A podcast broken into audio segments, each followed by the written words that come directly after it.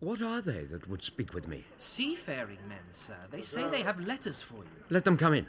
Aye, sir. I do not know from what part of the world I should be greeted, if not from Lord Hamlet.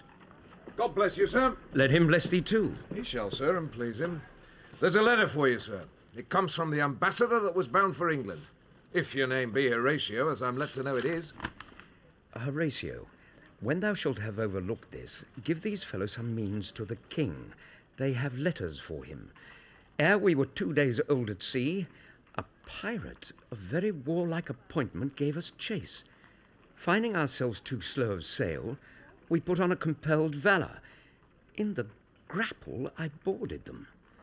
On the instant, they got clear of our ship, so I alone became their prisoner. They have dealt with me like thieves of mercy, but they knew what they did. I am to do a good turn for them. Let the king have the letters I have sent, and repair thou to me with as much haste as thou wouldst fly death. I have words to speak in thine ear, will make thee dumb. Yet are they much too light for the bore of the matter.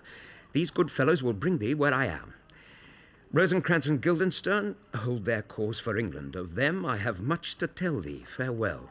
He that thou knowest thine Hamlet. Come, I will give you way for these your letters, and do it the speedier, that you may direct me to him from whom you brought them.